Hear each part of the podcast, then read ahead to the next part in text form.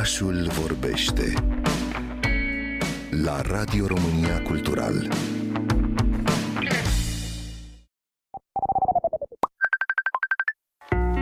În mediul virtual, ca și în viața de zi cu zi, există anumite comportamente ale utilizatorilor care fac ca experiențele celorlalți să nu fie tocmai plăcute pe Facebook, Instagram, Snapchat sau Twitter. De pildă, vag booking-ul. Sună interesant, nu-i așa? În cartea Maniere Digitale, scrisă de Victoria Turk și publicată la editura Baroque Books and Arts, am aflat și ce înseamnă vag booking-ul. Inițial, termenul a fost creat special pentru postările de pe Facebook, dar mai nou poate fi observat și pe alte rețele sociale. Vag booking-ul se referă la intenția anumitor persoane de a publica în mod intenționat un text vag, doar ca să atragă atenția. Aceste postări sunt de cele mai multe ori de natură emoțională, dar omit motivele care l-au determinat pe autor să publice, forțându-i pe cei care au văzut mesajul să comenteze pentru a-și exprima îngrijorarea. Cei care recurg la această strategie sunt genul de persoane care folosesc tot felul de emoticoane pe Facebook pentru a le transmite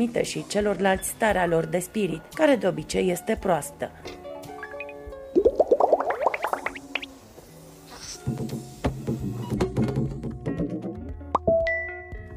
O altă strategie la fel de nefericită este cea a subwitting-ului. În acest caz, subiectul este învăluit în mister. Într-un subwit, autorul se referă în mod evident la o anumită persoană, dar nu îi menționează numele. Oamenii recurg la subwit când vor să critique sau să ridiculizeze pe cineva, dar nu sunt suficient de curajoși să facă asta pe față. Practic, este o bârfă ceva mai elaborată. Subwitting-ul poate fi acceptat în anumite circunstanțe, de exemplu dacă vorbiți despre despre o persoană publică sau dacă știți că menționarea numelui ar aduce o mulțime de mesaje negative. Este de părere autoarea cărții Maniere Digitale. Eu consider că este un comportament care trebuie evitat de la subwitting trecem la lauda de sine, care, așa cum știm, nu prea miroase bine, chiar și pe rețelele sociale. Platformele online ne permit să arătăm cât de interesanți suntem, totuși trebuie să fim măcar mai subtili. Nu este necesar să publicăm sute de poze care să înfățișeze viața noastră perfectă sau să folosim opțiunea check-in de pe Facebook ca să arătăm tuturor cunoștințelor în ce locuri exotice ne aflăm, uneori chiar înainte de a ieși de pe aeroport. A mai apărut moda de a cere recomandări despre un anumit loc în care vrem să mergem, ascunzând lauda sub forma unei cereri de ajutor. Mai neplăcut decât lauda de sine e arta de a te lăuda, pretinzând că de fapt nu te lauzi. Falsa modestie online se referă la o postare aparent autocritică, dar care reprezintă de fapt o modalitate de a arăta cât de grozavă e persoana respectivă. De exemplu, poate ați văzut postări de genul diferențele de fus orar sunt groaznice. Sunt atât de stângaci, tocmai m-am împiedicat când am urcat să-mi iau premiul. Așadar, nu doar pe stradă, la restaurant sau la locul de muncă trebuie să avem maniere.